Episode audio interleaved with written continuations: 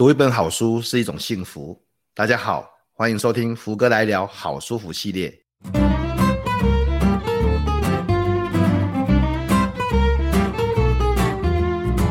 我是福哥王永福。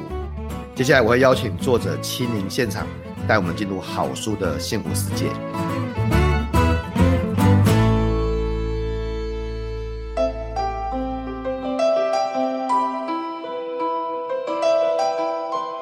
高效时间管理，并不是说你要去找很多事情来做，不是把自己塞得很满，嗯、而是你走在你人生目标路上，是一步一步踏实有余裕，而且是充满幸福。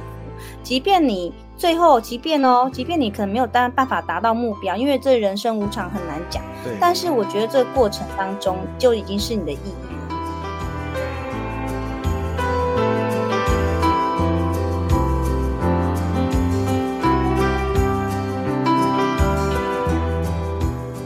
听众大家好，欢迎收听这个礼拜的福哥来聊好舒服的系列啊。福哥来聊除了永不服输，就是成功者的失败经验之外，我们接下来呢，每一个礼拜或者每两个礼拜会邀请一位作者来跟我们分享他的书。我们从作者的角度来看看他是怎么写这本书的，然后他有没有什么东西是呃从自己的观点呃带领我们很快的去了解这本书。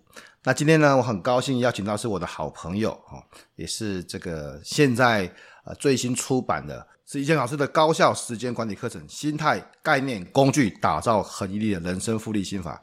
我们欢迎今天的来宾宜晨老师。Hello，福哥好，大家好，我是宜晨。宜晨老师跟大家介绍一下你自己好吗？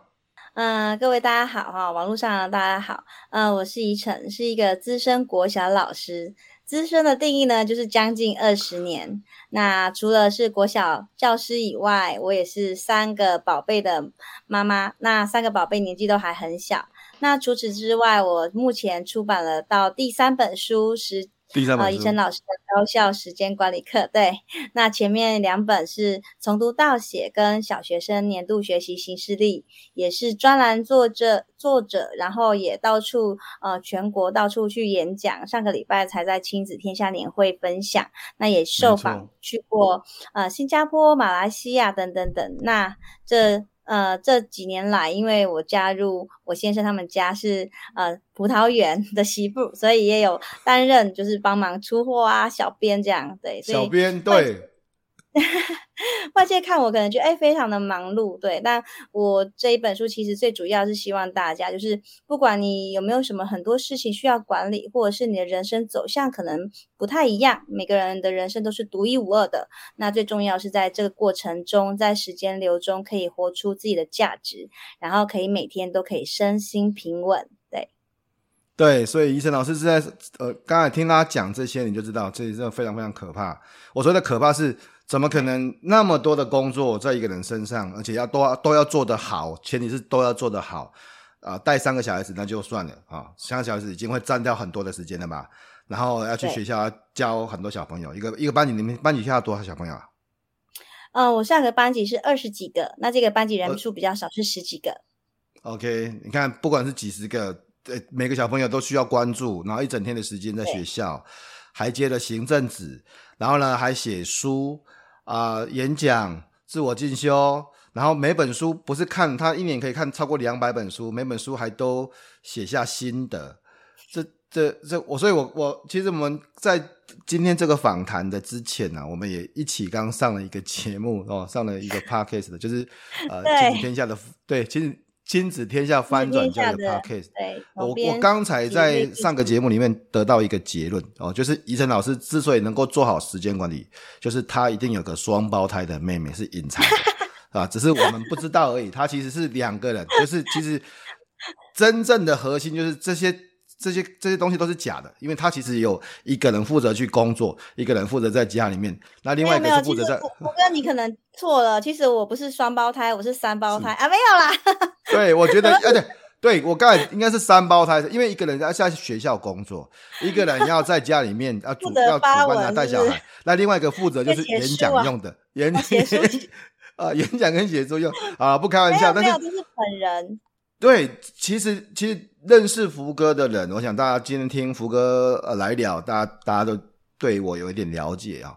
我自己认为我还蛮厉害的了啦，就是说，如果在呃有限的时间去做一些不同的事情，我觉得我还蛮厉害的。我说过我，我你看，二零二零年一整年的时间，我就定了五个目标嘛，又是写书，又是比铁人，又是写博士论文，又是要出版这个呃教学技术线上课程，然后最后面还要拿一个武术的黑带。你看每一个事情，在一年之内我达成四件半啊，因为后来博士。博士论文没有写完，但是其他每一件都有做得还不错，这样子，我我认为我已经蛮厉害的。但是你看，要让我很佩服的，那就要，那所以我才会说这个不可能做得到的啊，这个一个人一定做不到的啊。所以，医生老师的这本书就是让我很佩服、很佩服的一个呃最佳典范哈。所以我我先很好奇的问一下，那医生老师，你为什么会想要开始写这本书啊？嗯，事实上，其实我大部分都在教育圈，那比较多演讲也都是对于老师啊、家长啊、孩子啊。但是很奇怪的是，就是我二十几年的演讲资历，我最常被问到的哦，不是说啊，伊森老师，我的孩子他没有阅读动机怎么办？不是哦，也不是说，哎，我的孩子他小日记作文写不出来，怎么怎么引导他？不是，最常被问到的就是伊森老师，你怎么时间 管理？那我自己也觉得。我这个问题，我就前前后后，因为我要回答一个问题，我就是不有常常有在稍微回答片面，但是后来想一想没有，因为我觉得它是一个系统性的问题。我回答一个片面，其实它只有治标，没有治本。那在这个过程当中，刚好今年二月就是翻转教育的那个绍文，他就来邀约我讲一场演讲。他说老师们都很好奇我的时间 管理，嗯、那我就说好，那我就去分享。所以记得是二月二十五号那一天，那那一场有上百场，嗯、那也很多就是亲子天下的员工，他们自己也有兴趣，包括行销啊、编辑怎样就。讲完之后收到的回馈就非常的多，然后甚至于出版社的那个同仁就说：“哎，宜晨老师，你这一本有没有要把它写成书？”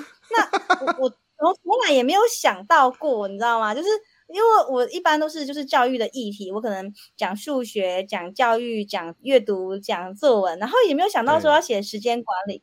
那他们就这样讲，那我就是一直放在心上，我也不以为意，因为这实在是超乎我想象太多了。那但是后来慢慢的。就是不断的就是跟我沟通，然后等到三月多我才跟编辑沟通好，四月，然后最后五月开始写，然后写到七月，然后才出版，大概写了两个月的时间，中间还遇到你知道线上课，然后我又毕业班，啊、然后又辅导季。对对对对对，然后每天就是用早上，就是早上早起，大概四五点起床那段时间，早上把它写完，然后九月，因为后续还有印刷、什么排版啊，然后美编、封面等等，然后九月出版这样，所以这一本书真的。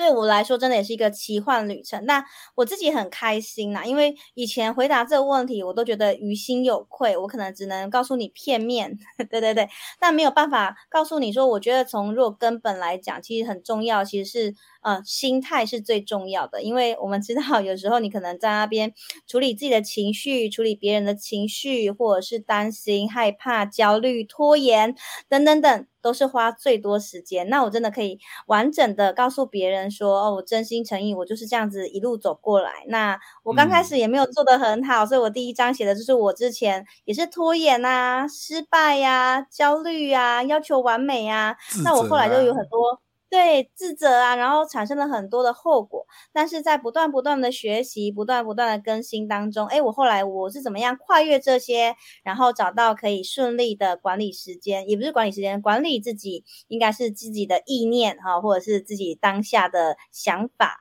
或者是好好的检视自己，然后跟自己对话的方法，然后后来到第二部分讲到原则，然后最后变成呃最后的。工具这样，然后就可以真的很系统性的把它写出来。嗯，对，所以这本书其实因为福哥我自己我有写推荐啊，这前面有我有写推荐，所以在出版之前我就已经谢谢谢谢，这是我的荣幸。在出版之前我就已经看过了，呃，我我是觉得这本书真的是写的很厉害，因为其实市面上的时间管理有些书哦，刚好像有几本像 Get Things Done 搞定这本书的推荐序，国外的的经典书嘛，它很厚。呃，也是我写的。嗯、那那我我帮一些不同的时间管理的书写过，不管是推荐，或是我自己也很喜欢这个议题嘛。但是我看到宜晨老师这个书是，我觉得很特别啊。就像我在推荐序上面写的，它是一个一本很温暖的，呃，一本不会让你觉得很有压力，不会不会让你觉得像废物的书这样。我跟你讲，我跟你讲，真的，有的时间管理的书，就是看完之后你就觉得啊，我就是废，我做不到，我觉得挫折感很重。对，我做不到，我不可能。这个这个时候神，你看连我都这这么想。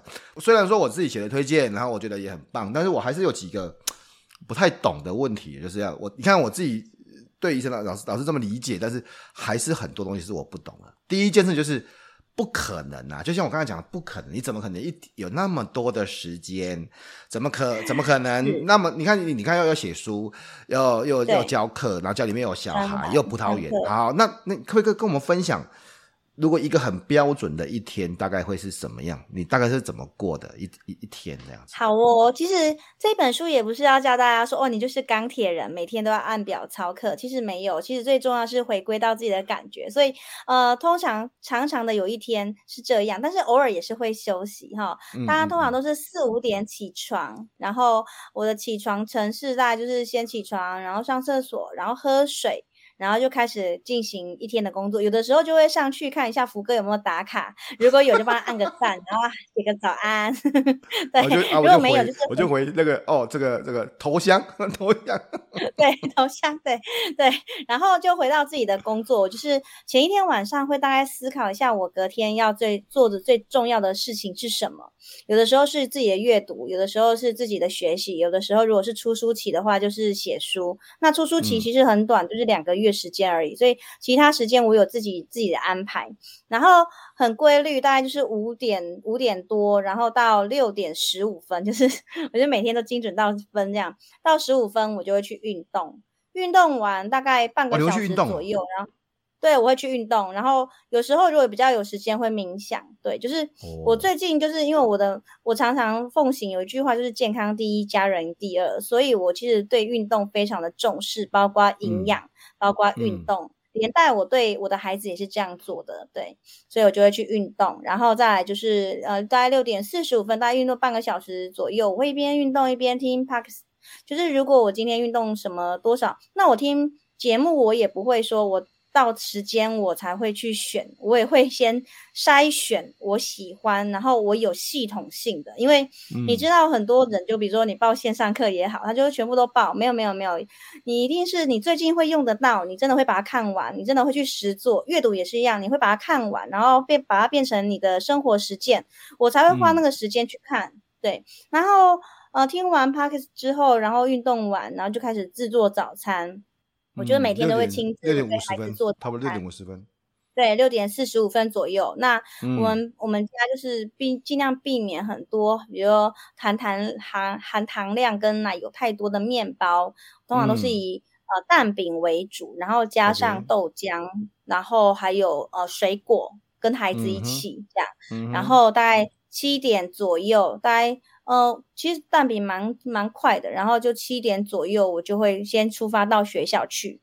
哦，可是那时候他们还在吃早餐哦，他们在吃早餐哦。嗯，他快要吃完了，快要吃完了，完了然后他们也快要出门了。Okay. 对啊，因为呃，先生就是他比较会，因为他行政职比较慢，嗯、然后他就会带着孩子，然后就会比较慢到学校。但我就会先到学校，因为孩子先到学校，我希望他们养成阅读的习惯。尤其有几个孩子，我就可以看他有没有专心，适时可以给他一些指导，所以我就会大概七点就会到达学校，等到班上比较稳定，这边就会比较弹性，对，嗯，然后在学校时间，呃，因为现在就是老师比较短缺，所以其实我的课蛮多的，一天大概只有一堂两堂左右的空堂，所以就是利用零碎时间批改作业，通常都是当天批改，当天订正，让孩子有最好的学习效果。那其实很多老师会最后忽略，就是课堂上的时间。课堂上我一定会非常的精准，要求这一堂课的学习成效。低、中、高孩子都有不同的学习目标，然后利用就是福哥教的嘛，举手也好，小白板也好，然后确实确认他们真的都有理解。然后一整天过完，然后大概四点四点左右，如果有辅导课，大概就是四点半，我就会出现在家里就煮晚餐。晚餐大概是就是你下班你就准你就想办法准时下班嘛，书上有谈，你你就对，我会准时下班，包括我现在负责的行政，嗯、比如说全校投稿啊，或者是比如说有之前还有木书，然后带领语文选手，然后带语文社之类的，就我都会希望，因为我有一个目标在。其实人是这样，如果你觉得时间还多，就是你觉得就慢慢来，但是没有时间，嗯、就是。没有时间的人，其实他会最悠闲，而且他可以做的事情越多。然后我就会尽量在，嗯嗯、如果我就会以终为始。如果我今天想要准时下班，或者是我希望我的孩子不要盯正太太多的时间，我也希望他们可以有充足的休息，不要占用他们下课或者是午休的时间。那我是不是就要势必回推我上课的成效，就要真的会好，真的有达成他学习的成效？嗯、那这样子孩子回去，他也不用花很多的时间读书啊，你不用从小就过劳。嗯所以我就慢慢的希望这样，我、嗯、所以我给孩子另外一个目标是希望他们在放学之前，其实功课大部分都可以完成。因为你知道我们自己回家，如果还有工作，我也觉得很疲累，甚至于孩子他在学校已经那么久了。对，所以你回到家，然后煮还煮晚餐嘛，对不对？煮晚餐给孩子吃。对对对，那之前葡萄季就是还有准备三餐，就是在疫情在家的时候。然后准备、啊啊，所以晚上呢？晚上还做什么 study 的事情嘛？或者你们晚上还做什么事情？嗯，没有，因为我的学习跟工作通常都是在早上，就是凌晨那一段时间做完了，嗯、所以我你可以发现，就是我的心情就会非常的平和，因为我已经先支付自己，哦、而且把最重要的那一首，我们说最最最重要的那一只青蛙，就是最难入口啊，或者是最困难的工作完成了，嗯、所以剩下的时间呢，我就会比如煮完晚餐，啊，我孩子回来，其实。他也是呃很重要的神队友，其实你要让他领导自己。嗯、所以我的孩子就是不管小一啊、呃、小二，然后或者是幼幼儿园的，他其实都已经自动导航。他回来就是一脱袜子、洗袜子，二就是洗餐具，然后可能就是吃一点点心，然后运动，有没有？他都排成一好好了。嗯、然后小的还会有一些，对，他也排成，然后一些小的还不用写功课，大的就去写功课。小的要把过来帮我打蛋、打蒜头，你就要训练他小肌肉发达嘛。嗯然后他们要去收衣服、折衣服，对。然后我煮完之后，大家一起吃。嗯、那他们会大概看个三十分钟卡通，然后写完功课，他他自己拿来给我签名，我也不会帮他检查，因为那个学习是他自己的事情。嗯、然后晚上时间很多，他们就会看书，所以他们的阅读量。很可怕，你看你回来，比如说好，他七点吃完饭，那有时候六点就吃完了。他到睡觉之前，每天有两个小时可以看书，欸，诶，很多啦，其实很多。他如果真赚钱的话，真的真的真的。所以我这么很快的 summary 一下，如果以一层的标准的时间，就是早上有段时间的六。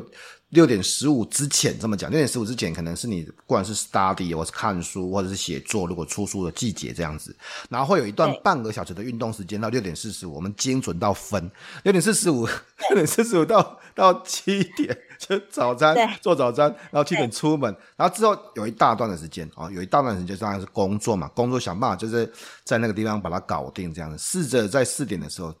就下班这样子，因为你要以终为始。下班之后，就是给家人的时间，给孩子的时间，然后也就不再去、欸、去摸其他的。对对对对对对，其实其实其实我觉得就就是时间分段，相形时间的观念这样子，可能等于说我的第一段就是给自己的。就像你，我的早上就是给自己的，我的中，我的我的白天就是给工作的，我的晚上就是给家人的。当然中间还会有混几个小的段落这样子啦。所以有时候晚上也会再去运动啊，呃、就是它是一个基本款，但它不是每天都这样。嗯、有的时候晚上也会追剧啊，所以大家追的剧，哎，我也都有看。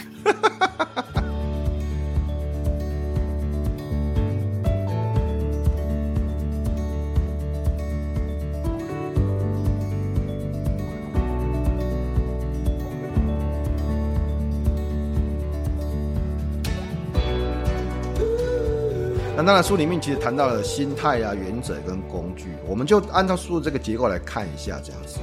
呃，依依照依照你的经验，你写的这本高效时间管理的书，你觉得在时间管理的这个领域啊，最重要的心态会是什么？如果是要只能找一个的话，我觉得成长型心态很重要，然后比如说恒毅力也很重要，但是我觉得最重要其实应该是臣服。嗯也就是说，很多人，比如说他会觉得预期跟预期不符，因为我我小时候其实历经就是很多考验，比如我们家对。呃突然经济变故也好，等等等也好，我会觉得，比如说我从小就对一些问题很好奇，嗯、像有的人拜拜的时候，他就会祈求说，哦神明啊，然后请你让我身体健康啊，全家平安这样，那我就会去想啊，哎、嗯。在这个无常人世间，这是一个对的命题吗？这是一定是一定要这样子的吗？我就其实我就没有什么所求，所以我每次拜拜就是，嗯，我来看你了，谢谢你这样，我就只有这样，我其实无所求，因为我觉得这个是没有办法，就是你一定要怎么样，或者是，所以你可以发现，如果当你的期望就是没有放在那么高的地方，你相对失望就不会那么深，所以当。嗯逆境来或者是困难来的时候，我做的一件事情就是接受。我很快就可以走出那个前面震荡，我就接受。所以书里面其实有讲到，我新婚大概三年的时候，我先生就去医院检查，然后就误诊，就以为他是肺癌，就快要死掉了。这样，嗯，哇！我那时候小孩才刚出生两个，然后我就马上盘点财产，然后开始思考谁可以接替他成为我孩子的重要他人。我又还把这件事情记录在网志上。大概只有前后只有两三天的时间这样子而已，就是我我会觉得就是反正浪浪来了你就接，我自己很喜欢一个比喻，就是我们都玩过，比如说你接那个盘子的那个小游戏嘛，嗯，接了，然后如果当那个盘子掉下去的时候，你不会在那边说啊，我怎么没有接住这个这个盘子让它碎掉了？我刚刚到底在干嘛？我怎么这么不小心？我没有时间，因为后面很还有很多盘子要来，所以其实我会觉得很多时很多事情真的。我们没有办法去预期，我们做的事情就是接受。嗯、然后很多事情其实它是中性的。举例来说，像我年少，我我我们家就是呃，我年轻的时候就是经济上面遇到很多的困难。当下你可能不觉得，但是事后来看，你会觉得，哎，你有你接下来那就是一个很大的礼物，因为它快速的让我对于时间的感觉，对于金钱的感觉，对于我要活出怎么样的人生，有很快的加速的。帮忙，所以，我我觉得就像塞翁失马一样，就是其实是老老掉牙，但是真的就是很多事情它出现的时候是中性的，你怎么样去诠释它、嗯、接受它、处理它，才是真的你面对这件事情，它你赋予它的价值。嗯，所以如果说像我就。出完书之后，你知道私讯就好多好多朋友就会来说，哎，哦，我的上司他都不认可我啊，然后怎么样，嗯、或者是我接到什么投诉啊，然后我呃很重要的那个什么职场职场的呃上司，然后不断的打压我啊，或者是有人说我坏话啊，我觉得很多就是。有看过研究，人要幸福最重要，其实百分之九十都是人际关系。嗯、那时间管理最大的魔鬼，其实也是人际关系。那如果你要跳脱这个人际关系，其实我就会自己去去思考是：是诶，那上司一定要认可你吗？或者是他的想法一定要跟你一样吗？没有诶，人都每个都不一样，那怎么会有两个人想法会一样？那像现在我代班。嗯诶，我的家长有时候他的观观念跟我不一样，那我觉得这也很正常。很多老师就会觉得，啊，一定是我哪里做的不好，或为为什么他要这样，你就会沦落那一种你你错我对的那一种执着里面。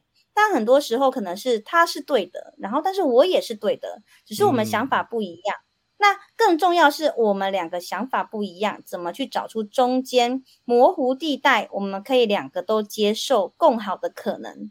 对，所以我就不会花在前面哦，接受光震惊到接受就好久，我就已经开始后面。那我可以做什么？那不管是安抚自己，然后让自己止血，然后呃安慰自己，然后让自己不要过度受伤，然后或者往前迈开一步，我觉得这边可以省下很多的时间。所以我觉得最重要的是心态，专注心态的话就是可以控制的部分的，专注在自己可以可以安排的部分。其实我喜欢医生老师。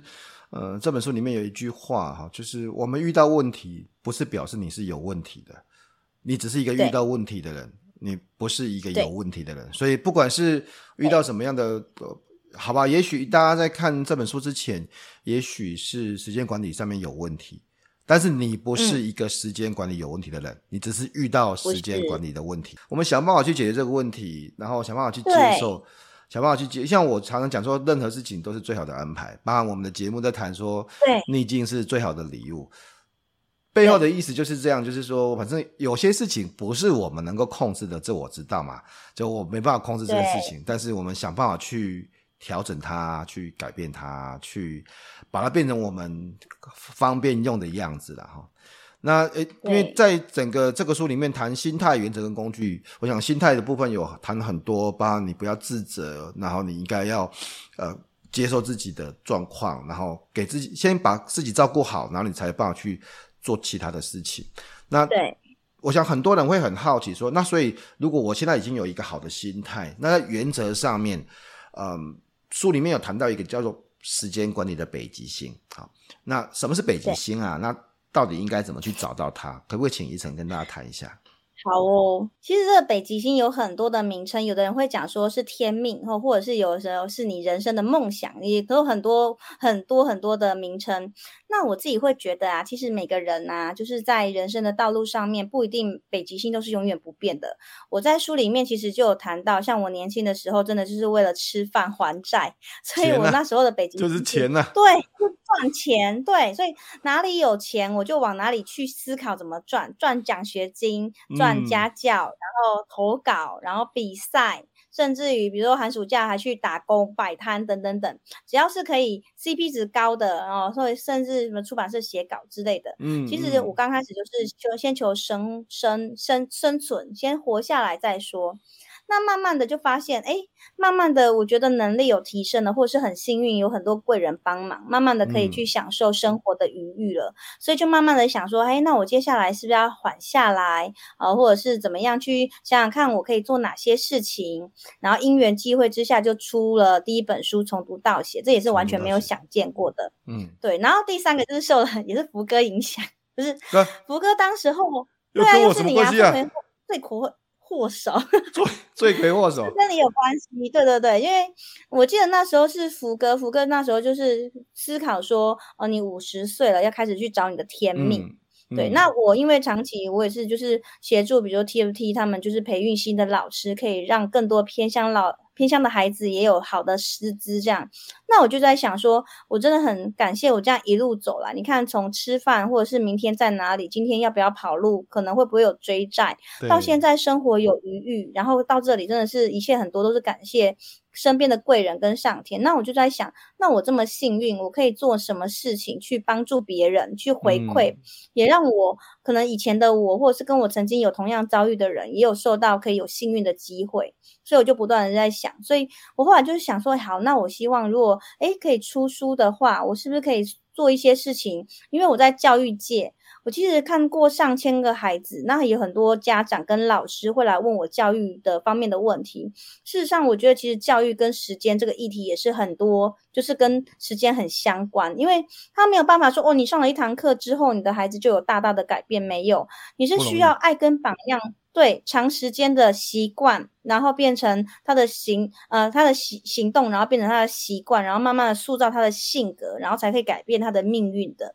所以我就会希望我就朝这个部分迈进。所以如果我的北极星底定了，哎、嗯，我是希望可以让大家知道长时间的价值。那比如说出这一本时间管理的书就跟我有关系。嗯、那另外比如说，哎，人家可能说，哎，你要不要来，嗯、呃，做一些什么事情？我就会赶快去核对，哎，这跟我的价值有没有相关？如果没有，我就会选择放弃。嗯、所以当如果每个人你的北极星是固定的，你真的是有一个目标。哦的话，那其实后面不管是什么样的时间管理跟原则，就会马上就会成立。嗯，那在写这本书的过程中，其实遇到遇过很多朋友，他就问我说：“啊，我没有什么雄心壮志啊，啊我也没有想要整这些啊。”对，其实蛮多。那我这边的北极星也并不是说你一定要做一什么轰轰烈烈的大事，也没有，就是希望大家回回到自己生命本身。哎，如果你这一生没有做什么，会后悔。或者是其实只要你好好活着，或者是带给自己跟身边人的有幸福感，我觉得这也是一种北极星。因为生命它的衡量并不是说你赚多少钱，或者是你有多少的名气之类的，没有没有，就是你这一生你有没有活出你自己的向往。那那个朋友就也很可爱，他就跟我分享说，他自从定下这个之后，他就会好好的回来关照。关照自己哦，从以前可能没有运动，没有注意饮食，慢慢的就回来，那就发现他心情平和了，借此也会影响他身边的人。所以我会希望大家就是开始去思考说，我知道真的生活真的不易，然后在疫情之下，很多人真的都是很辛苦，包括我的家长、我的同事们，大家都受到很多疫情的冲击，又要线上课，孩子的学历又退化，又有情绪等等等的问题。但是我可以去思考说，诶，什么是时间管理的北极星？如果我这一生，我活过这一生，我要怎么样评价我这一生？真的了无遗憾，我真的活出我这一生的最大的想望，我可能是什么？嗯、那其实你看。这个问题也可以回答刚刚那个问题。如果我的北极星是希望我可以就是带给更多孩子幸福。那当如果有一个人他，比如说家长，他来投诉我，或者是他对我就是充满很多意见，我我需要为了这个家长，然后来就是抹杀我所有的努力，或者是我就以后就放弃我以后对孩子所有的关爱嘛？其实就不然，嗯、你就会有更多的力量，因为你的力量是因为你是希望可以造就更多人的呃价值也好，爱也好，或者是呃更多的。更多可能是给他好的养分，给他分给他更多的幸运的时候，你就会有那个能力、能量去生出更多的抵抗力，或者是你可以克服那个难关。嗯嗯，所以其实大家呃，这个北极星有点像是你的天命啊，你的使命，或是你呃生命里面最重要的追求哦、呃。我们会谈这些事情，包括怡辰老师在书里面。跟大家分享这些事情，其实有个重要的关键是，很多人一听到时间管理，可能只会想到说，那是不是表示我在每个零碎的时间就应该把它填满？那我是不是应该在，譬如说在坐车的时候就应该啊看书，或者是上厕所的时候要看书，或者是每个地方都要看书？哦，就并不是这样子的。其实就是要先知道你的时间要用在什么地方，什么地方是你。呃，觉得你最想要去追求的东西啦，那当然每个人追求的东西可能不太一样，也不见得是一个非常远大的梦想，也不见得每个人都想要拯救地球。是的，我知道。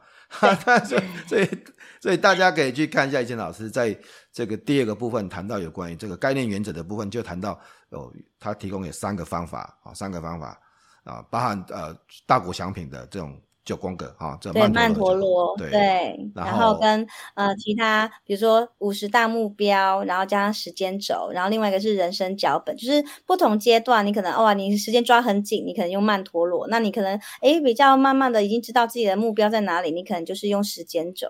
那我自己也很喜欢刚刚福哥说的，嗯、其实时间管理真的不是全部都填满，就是有意识的利用时像我自己就是特别就会还会在我的行事历上面用绿色的笔写下休息的时。时间休息，就是你知道，真的要有休息，就是你要有休息的时候，你的压力才可以真的变成你的动力。如果你长期这样压榨，嗯、你就变成倦怠过劳，那其实反而更浪费时间，更耗损你的健康。其实那不是一个好的循环。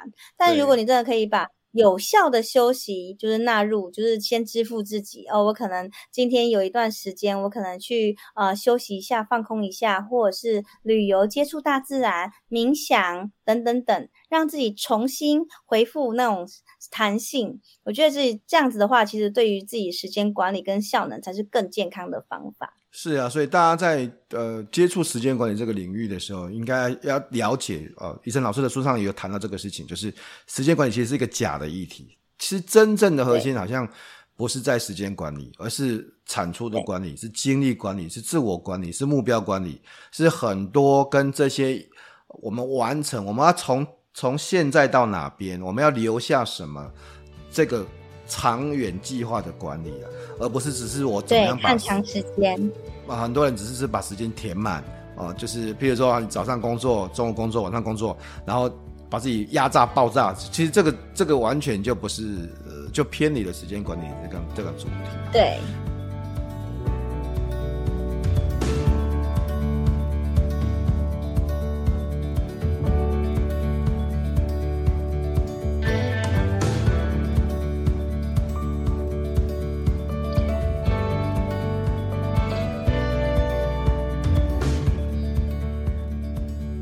大家在谈到这个目标啊、想法，很多人就会想说：“我也想啊，我也想达成目标，可是我意志力不够啊，我没有意志力，是不是表示你们是神人？神人才会有意志力啊？我们这个平常人没有意志力。那李晨老师怎么看这个意志力跟执行这个事情？其实大家很难想象，我也不是神人呐、啊，而且我小时候就是年轻的时候，其实也非常懒散呐、啊。但我觉得。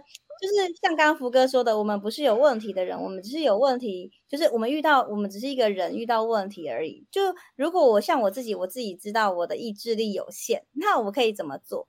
比如说，我可以就先借由他律来做，例如说，呃，比如说像运动。我我真的其实也不是很喜欢运动，不像福哥就是这么热衷，然后还会帮自己排满什么什么什么。那我的方法就分享给大家，我就会有意识的，哎，像这个朋友他喜欢运动，像福哥，像修修哈，像小雨麻，然后像 Ava，这些现类似类类似这些朋友，我就会把他们就是在脸书上面就是先就是追踪，然后抢先收看。你看到他哎，每天都在那边。对，每天都运动，那就看到说，嗯，好好，那我应该要去一下。你看他五次，你运动一次，你也减到一次嘛。那他们也会分享说，哦，什么心跳啊，然后什么手表啊，说，嗯，好，那我是不是应该要往前做？你就是日积月累，让他就是不断的出现在你的面前。那另外一个是我真的刚开始要去运动的时候，我也会很痛苦，但我很喜欢听书，就是我有一些 podcast 节目，嗯、或者是我自己有一些收听的东西，我就会很喜欢。那我。就会刻意，比如说我就会绑一个一小时的，你就好想知道他后面到底讲什么，那你就好吧，那你你你下次也没你回家就有小孩黏着你了嘛，你就没有时间听了，所以就。好吧，那就只好把它 跑完，就是听为了要听那个那本书把它讲完，你知道吗？所以就是用这样去绑定自己，对，嗯、就是当我如果你你可以用不同的，就是你先了解自己，但也不是说非常的痛苦，也不是说我刚开始就先设定五公里，没有，你可以刚很久没有运动，你先走一圈嘛，就是书中也没有提到，你就是要先制定一个是可行的计划，而且是有数字的、可衡量的。然后就是让自己有规律，然后真的是很靠意志力的，就不要用意志力去跟他硬碰硬。你应该去思考怎么样变成习惯。嗯、那像跟大家分享，像我很重要是健康第一，所以你可以发现我煮饭都是习惯，我用健康的油，然后健康的烹调，照顾我们家全家人的健康。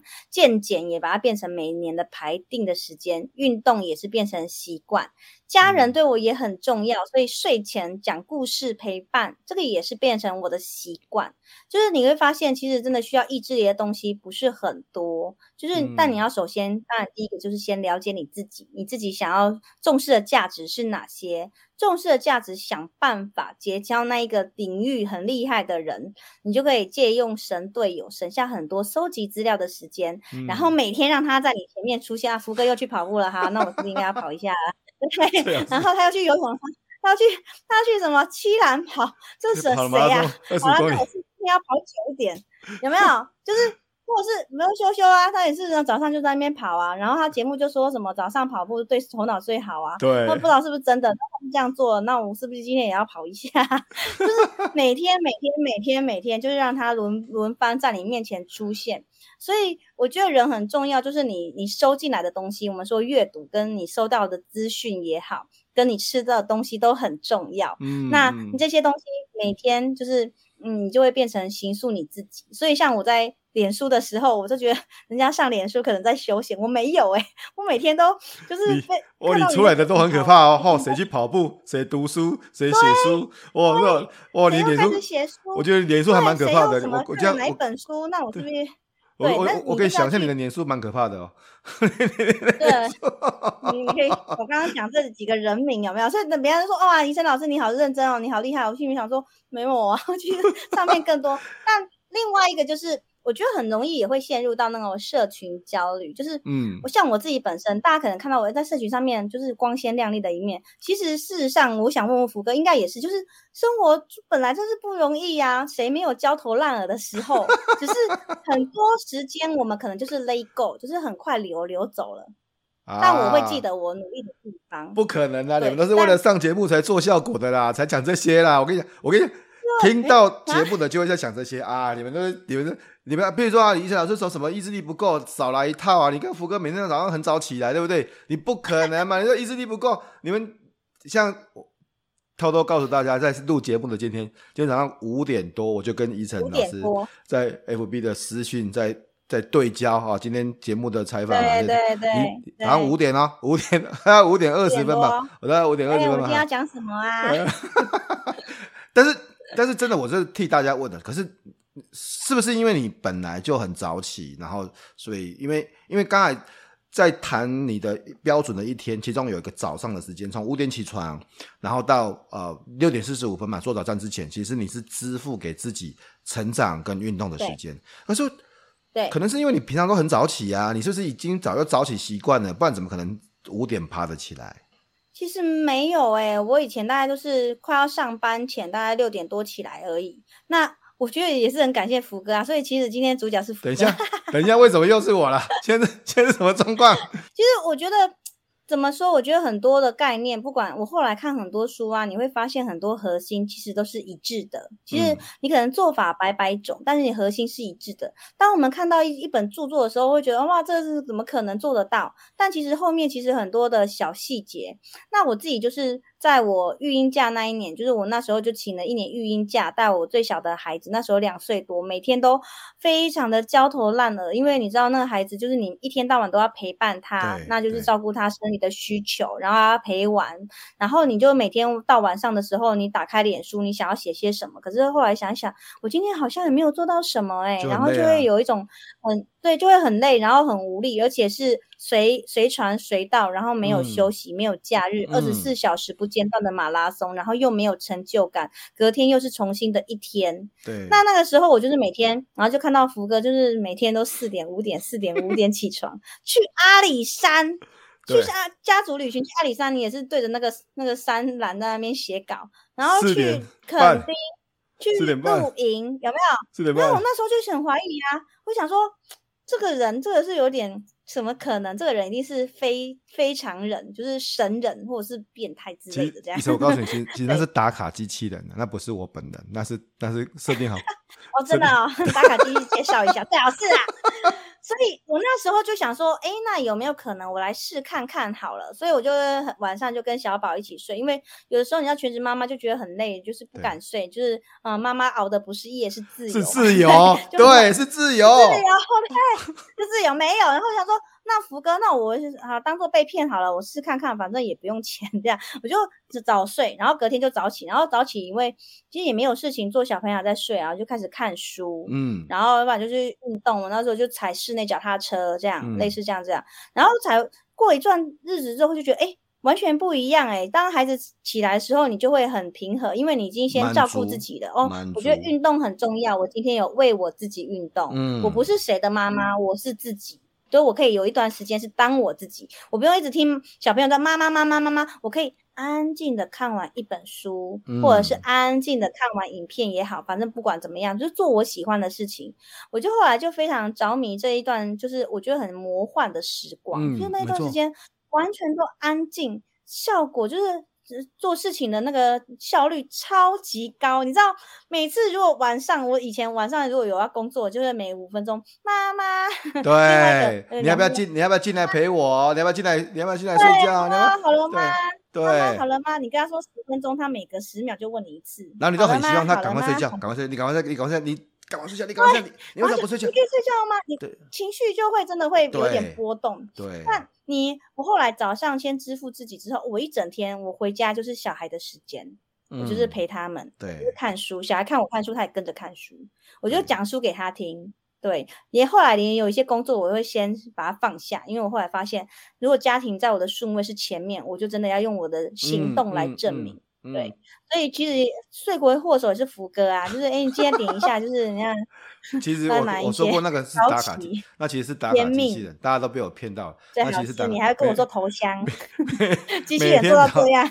对，啊、呃，其实就像以晨讲的，我以前跟以晨，因为我的孩子也很小，一个现在五年级，一个三年级，所以那个那个时间啊、呃，我都遇过嘛，我们都很希望。呃，孩子赶快睡觉，然后我就有自己的时间。但是你真的有自己的时间之后，我跟你讲啊，晚上的时候你就是想混而已，意志力也很薄弱啦。你也只想追剧干嘛而已。一整天工作真的也累了。真的，你真的意志力很薄弱了。我怎么这么可怜？啊、你难不成晚上还要加班？你难不成十点半然后开始写论文吗？不可能吧？你就已经爆炸了，所以不可能。所以我我我我我也是。我以前其实跟就跟以以晨一样，我以前也是晚上是很晚很晚睡的，然后白天是起不来的，然后但是我都觉得我是被时间追着跑的，我是被任务追着跑的。嗯我是被我很多的负担追着跑的。那等到我我我想办法，当然一开始就像以晨，一开始可能有一点累，其实就就一两个礼拜而已。现在都我都没有闹，我现在都没有闹钟的，现在都是那个时间就自己。对，我也没有闹钟，都自己。我是起来关闹钟。对起来，然后 起来闹钟响之前打卡，起来拍张照片，然后跟就是这个多巴胺机制嘛，让大家哎，大家扶个早安，然后大家早安，你就觉得很开心。其实大家可以试试看的，因为。因为一定要先创造一段属于自己的时间。嗯、当然，有些人是有些人是晚上深夜工作，我不排除，我不排除一定也有。但是，但是你自己去看一下你，你你晚上是在工作还是在混？你自己哎，诚实面对自己吧。你你你诚实面对自己啊！你总你这个事情总要看得出来。这样，如果你发现你晚上是的，你都在混，好，谢谢。那你就试试看嘛，你就试试看不同的方法这样子啦。但是。对，也要看说你你的可能你的自己的那个精神什么时候比较好，因为有些人真的是晚上这样。对，那我觉得福哥也有提到有有两个很重要的原则，就是并不是每天都钢铁，就是其实重也不是说哦你是硬规定，没有没有没有，有一个很重要的规则，就是你真的是要睡够，就是健康第一，这是完全是完全没有办法就是衡量，所以你真的是要睡饱，就是睡饱，嗯、不是说哦我今天两点睡，然后我隔天就五点起床，那样反而是就是负向透透支。然后第二个就是也是福哥，对，另外也是福哥说的，是。有时候真的难免你可能比较累，因为我们有时候有晚上，像我今天可能还有线上导读会，你就晚上比较晚睡，那你隔天你就你自己看你的，你你自己去感受你的身体真的有点累，那你就不要强迫自己一定要五点，你就还是睡到七点呐、啊。是，所以长时间我们说时间管理不是短时间，那短时间速效的完全没有办法就造就任何价值。对，只要是世界上就是重要的东西，都是需要长长时间的累积。嗯，那长时间你有越有阴晴圆缺。你一定要容许自己有一定程度，可能就是例外，你这样这个条路才走得久。所以有的时候你可能就是啊、呃，今天比较晚一点起床没关系，你后面再接回来就好了。嗯、我有时候也会睡到七。嗯，用我的话来说，我是说哦，我一定对。用我的话来说，这、嗯、是重点不在于这个连续啊。而在于持续，对，你你你不要，对，有有些人就一次中断就觉得啊，我中断了一次了，嗯、我要就啊，然后你为了要维持它不中断，其实压力很大。你你真像我，压力很大，像我已经呃好几年了吧，一从宜晨你看到我有好几年了。一直都是早上四五点、四五点起来，可是我中间常常中断啊。我有时候真的很累啊，我有时候去上课啊，回来有有有，我不会自己。你还会跟大家说，因为你昨天怎样？对，而且而且我还我还蛮诚实的，今天早上打卡打七，我会打那种七点的卡这样子。对啊，我觉得真的七点啊，没有关系啊，我又不是为了维持一个表面的形象或怎么样。对，那个形象到底要干嘛？真实才有力量。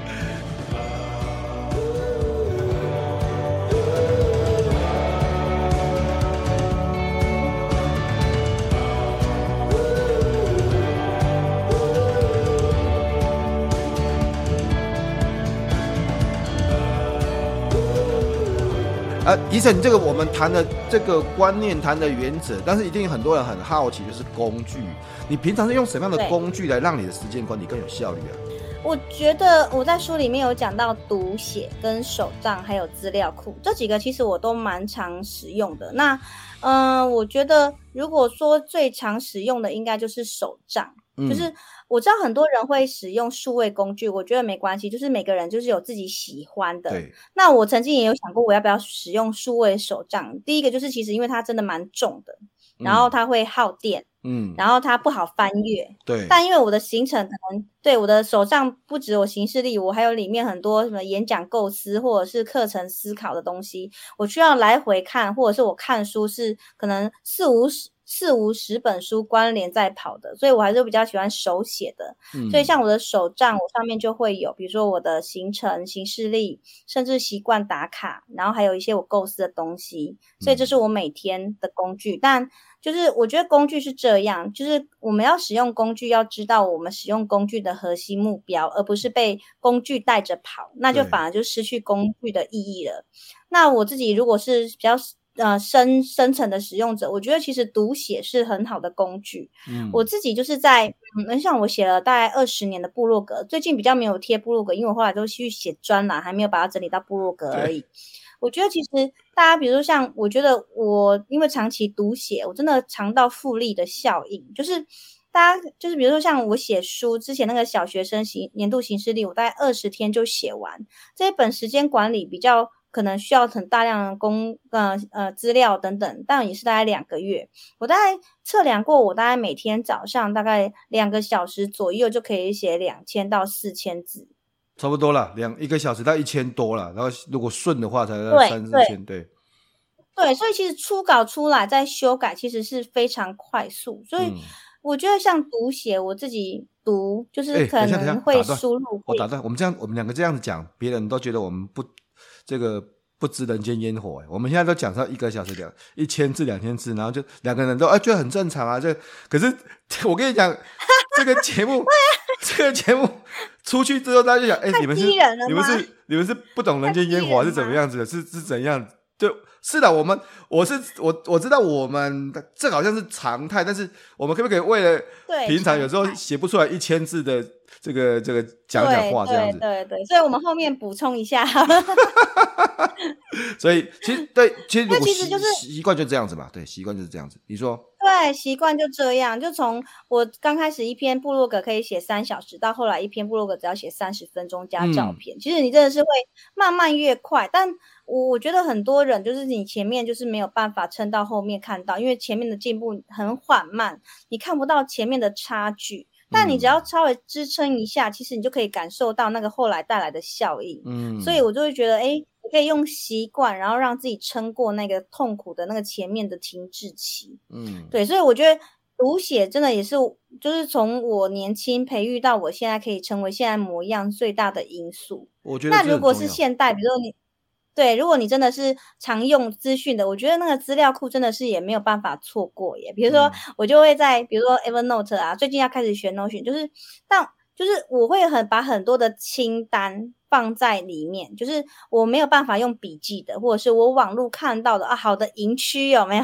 嗯、我就把它放到里面去，对，就很生活化嘛。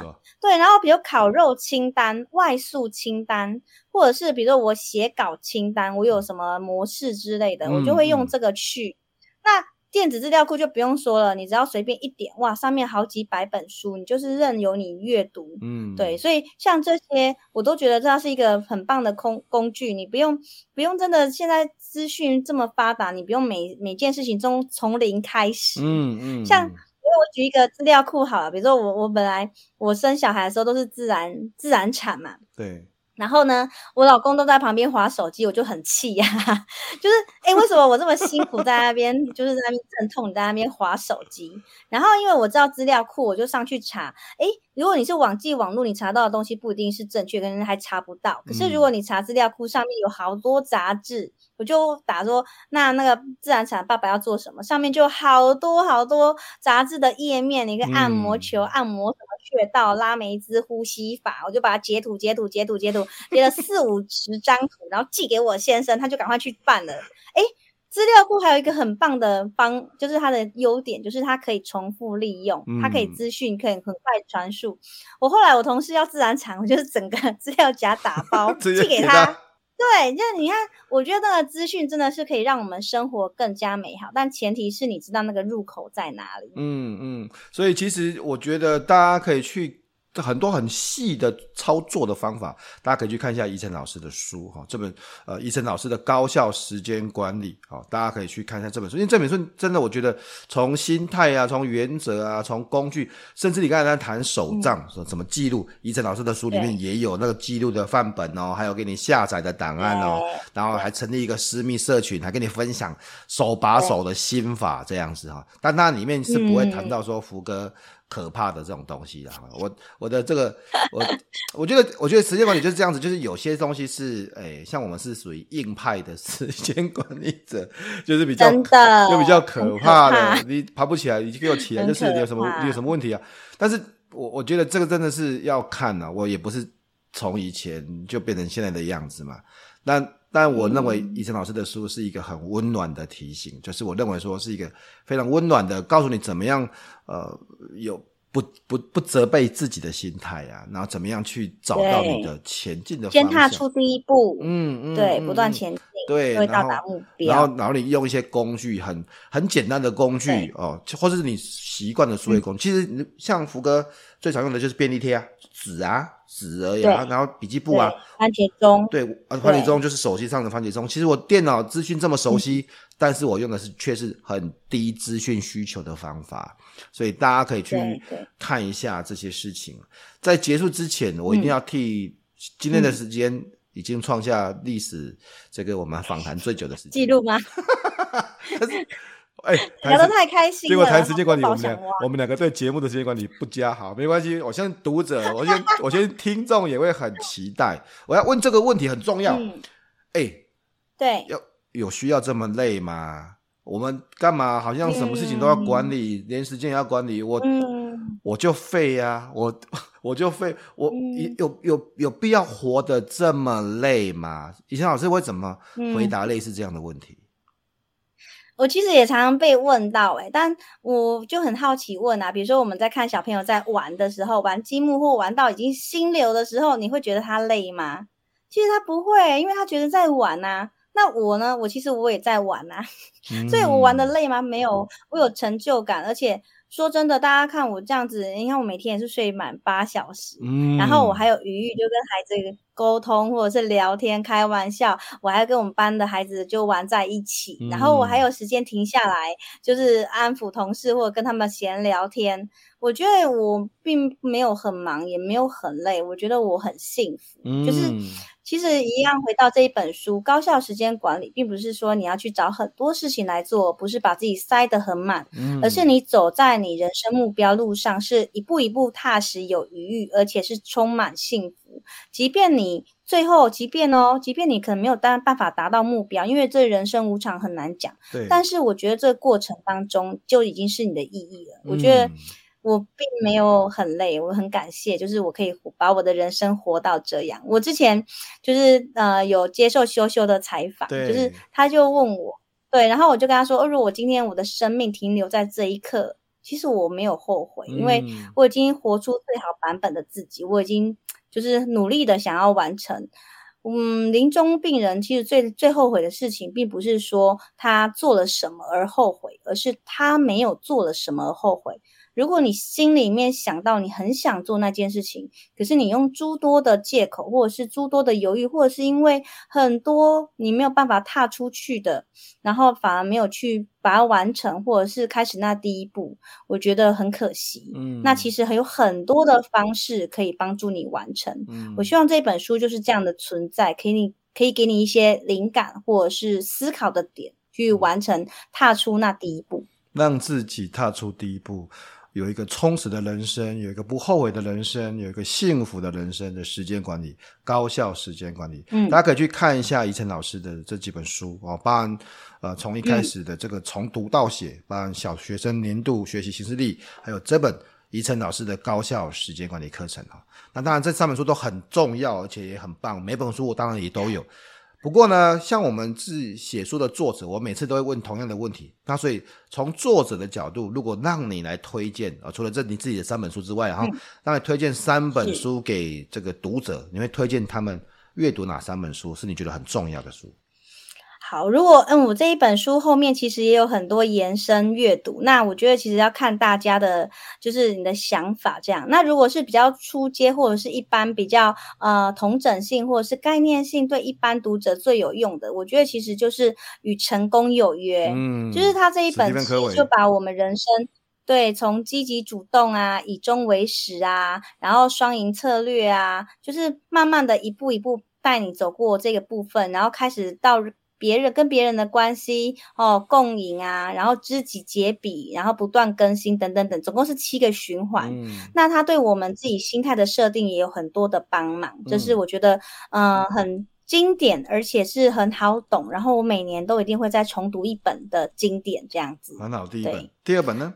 第二本就是其实也蛮常在时间管理被人家就是推荐，然后福哥也有作序的搞定这一本，嗯，对，就是我觉得它里面的想法其实跟与成功有约其实又不太一样，它比较偏向实际的，然后他会帮你在很多事情当中去理出来。那我这边要特别就是再推荐一下，就是这一本书的，就是翻译，我会觉得会比较有一些人会觉得比较不好不好懂。嗯，那因为后来他有出一本青少年青少年版的搞定。OK，对青少年，那我觉得青少年这一本就写得很好。嗯，它后面还有很多的，就是表格帮助你去看到我们刚刚讲的那个北极星，它还有不同的层次。然后还有，比如说你怎么样把你头脑里面的那些资讯把它写下来，清空你的大脑等等等。那这一本，如果我也常常被问到说，那我怎么样教我的高中啊、大学啊，或者是国中孩子做时间管理？我觉得这一本是非常实务，而且对一般初学者来讲，因为它是给孩子看的，所以非常浅显易懂，字也少，这也是非常推荐的。好，第二本就搞定，第三本是哪本？第三本，因为我比较是妈妈，所以我就比较私心，我就想要推荐，就是因为就是因为没时间，才什么都可以办到这一本。哦嗯、对，因为我其实出了书之后，我遇到很多新手妈妈也好，对，就是这一本，噔噔噔，这一本，那个就是因为，就因为没时间，对对对，就是它本身是一个呃。医生妈妈，医生，但她不是因为说她是医生妈妈就可以做很多事情。其实我们会发现这些很很忙的时间管理，其实最开始都是因为他遇到了一个困难。像我自己的困难就是我们家经济有重大的变故，我希望可以兼顾经济，但可以活出我自己的人生，所以我就要掌握我怎么样可以有经济的来源，然后我就开始去思考，让我去驱动这一些。嗯，那这个日本医生妈妈就是因为她那时候有就是生了孩子，但是她的生活就是要通勤好好久，她又想要去留学，那怎么办？所以他就是怎么样写说他是怎么样在狼狈或者是烂泥当中开出这样一朵花。成功申请到哈佛去留学以外，然后在那边还生了三个，总共是四宝妈。对，他就是非常的强大。那你可以看到，他真的不是神人。他在里面会写到他很多失败、困挫，或者是他可能嗯，那什么闯了什么祸，然后让他差一点毕不了业，怎样怎样怎样。但是他怎么样在这个过程当中依靠别人的力量？我觉得对于我自己来讲，我觉得。妈妈很适合读这一本，因为我自己觉得妈妈是一个很强大的存在。嗯、就是之前有一个政治人物，他就问一个就是已经当阿嬷的那个女士女性说：“你都没有做过其他工作，你怎么可以就是担任那个政治人物？”然后那个那个妈妈就说：“我当过四个四个孩子的妈妈，这足以说明一切。”就是你可以你可以想象，你要排解他们的纠纷，帮他们安排时间，然后还要在里面就是抽丝剥茧，照顾好每个孩子。那其实，在这个过程当中，我觉得妈妈真的不要小看自己。如果你是全职妈妈也好，或者是职业妈妈，我觉得这一本都可以带给你很强大的力量。你可以不只是妈妈，你可以当你自己，你也可以不用因为当妈妈就丧失你追求梦想的权利。其实，只要你愿意，这本书里面有很多的方法，你都可以全部拿，你不用做选择。嗯嗯，好，这三本书与成功有约。搞定啊，Get the thing done，还有因为没时间才什么都能办到，是依晨老师帮我们推荐三本书，我们非常开心今天请依晨在我们线上啊、呃、跟大家聊时间管理这件事情啊，包含他的呃概念啊、原则啊、工具啊、不同的想法，还有最重要的心法，然后大家可以去呃搜寻哈，搜寻。当然除了这本书之外，大家可以去搜寻呃林依晨老师哈，他有 FB 有 blog 哈。那当然，最近更新的比较少，但是一定会看到他其他很多的文章。呃，大家也要去注意听这个福哥来聊，永不服输，好舒服。我们会邀请到很棒的作者来跟大家谈这件事情哈、嗯。那当然呢，这最重要的就是要去买这本高效时间管理课啊，那你才会知道谢谢，你才会知道说怎么样可以活出幸福又精彩的人生。今天。谈时间管理，我们聊了最久。我相信还还有很多问题没有回答大家，大家可以可以从这个书里面去加入怡晨老师在 FB 有个私密的社群哦，里面有一些这个不公开的，或是跟读者第一手的接触哦，大家可以去里面看一下这样子。那非常谢谢怡晨，很开心，呃，我们都可以一起影响更多的人，让他们有更好的人生。谢谢大家，拜拜。谢谢大家。